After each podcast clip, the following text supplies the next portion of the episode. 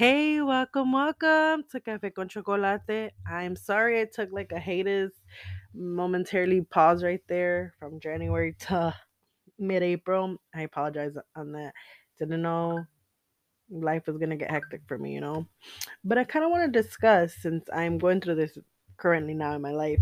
So I am currently going to therapy, right? My first day was January 20, 30th, I mean 30th.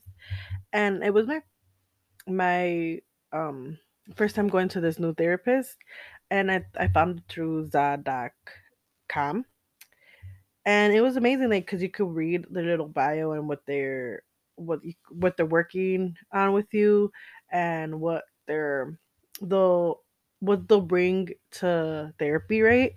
And let me tell you she has been amazing. I've been going to her twice a month of course. It's it's not as expensive as you would think because let's be real, I spend a lot of money on unnecessary things. So when I started investing and doing this for myself, especially for therapy, I'm like, yes, I'm excited. But I want to hear I want to I want y'all to know that there's a misconception mis misconception about going to therapy. You know, I feel I'm not embarrassed about it. I'm very proud that I'm going because it has been helping me so much, especially for, with my anxiety and managing um, my stress. You know, I've been dealing with it a lot better, and it's been amazing. But I just want you guys to to know this: you could still believe in God and go to therapy. You could still believe in this and that and go to therapy. Going to therapy does not make you a bad person. It does not make you anything. It is you know something for you and it is going to help you in the long run you know to become a better person to become a better woman mother friend whatever situation. And i just want you guys to know that there's nothing to be ashamed of about going to therapy. This is like my third fourth therapy you know since my alternative high school where i had group group therapy and therapy and then when i had therapy and they weren't helpful you know and it sucked because one of them was a Latina woman, and her name was Maria, and it was in Lombard, and it was just hard because she didn't get me. She didn't value me as a client and as her patient, and it was just very frustrating to be honest. And then I don't know. I felt very, I felt very invalid, maybe because she was Latina, but I don't know. But my current one that I have right now is amazing, very understanding, very trying to dive in into certain things like my impulsiveness, my sassiness, my anxiety, getting to the root of it. But she does cognitive behavior and sorts out your feelings, but as well is she finds solutions for your problems, which for me, I always find problems, you know, because that's just what I do, you know. And the thing with me is, I can be very impulsive and overthink things and kind of think things that won't happen, you know, and kind of make a scenario in my mind, which is not a good thing because you overwhelm yourself. But lately, I've been managing that very good. Like, the stress level and the overthinking and the anxiety i've been doing so good about it which i'm so proud but the impulsiveness i'm still having a little bit of a downfall there because i buy stuff that I, I don't need you know of course i don't have kids right i'm single sadly still live grateful but unfortunately yes i still live with my parents you know and i'll be 27 in two saturdays um but i kind of want to say that there's nothing to be ashamed about going to therapy. You know, it's a beautiful, beautiful thing, and it's nice that you're aware of what you need to work on. But I still need to work on my impulsiveness. I waste money like I am a millionaire, and that's that's not right. You know, what if an emergency hap- happens and I don't have any? You know, and it's just frustrating because I buy stuff I truly do not need. If you come into my room, you will see nothing but boxes of candles like that I've used, and it's just like really, girl, like. And I get it, you're spoiling yourself, but there's a limit and time for stuff, you know. And I don't know. I just feel like I don't know why I keep buying and buying. I don't know if it's because I feel empty or because I want to feel void or just because I grew up with my grandma spoiling me and always buying me something. I don't know what it is. I'm trying to get into the root of it, but it's it's kind of challenging because I always tell myself I need this. But what I'm working on with her is the need and the wants. You know, I could want a lot of things, but do I need it? And she's giving me this 24 hour hold. And she says to look at it say, "Do you really need it though?" And then come back in in 24 hours. If you still need it, then go and get it. But if you don't, then it was just an impulsive buy.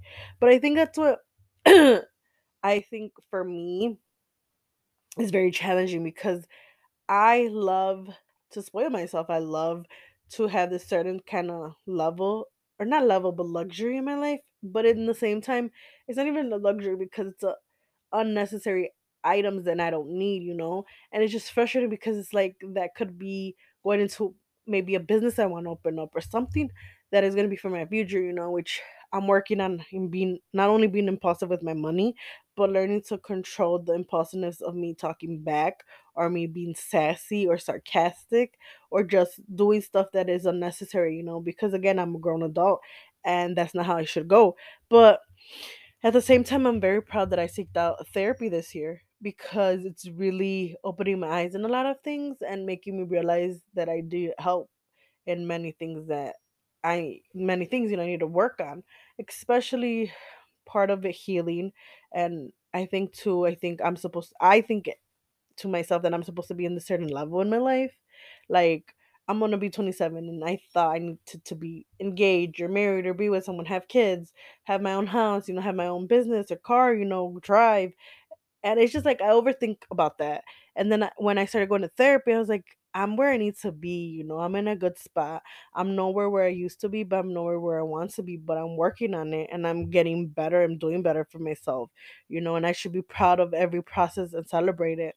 Because if you seen me before, I was a zombie. All I did was sleep. I didn't shower. I didn't do nothing but sleep. And I was pale and skinny and it was bad. And I was like, in a in a really dark dark deep hole that i no one could help me out. They tried to get a string and pull me out, but they couldn't. They tried to let their hand, but they couldn't pull me out because I was really deep in there. I had to do the work and pull myself out, you know. And yes, it was hard work, but I'm so proud of it because I'm here now. I'm doing what I love. I'm making changes for not only my generation, but for the future of my kids, the future of my grandkids, the future of my family, which is amazing because as a Latina woman, it's just amazing to see that, you know, making dream making your dreams come true. But it's like you have to put in the work. You, you they they can they can help you lend a hand, but you have to put in the work and you have to do it wholeheartedly and put 120% in it. Cuz if not, then what are you doing, you know? Like I was so depressed that it it was like, "Well, who is the Carla that is now?" You know? People are so shocked that I was depressed for a very long time, you know? And it's beautiful to see me blossom into this beautiful butterfly, you know? And I'm so grateful that I'm seeking help again.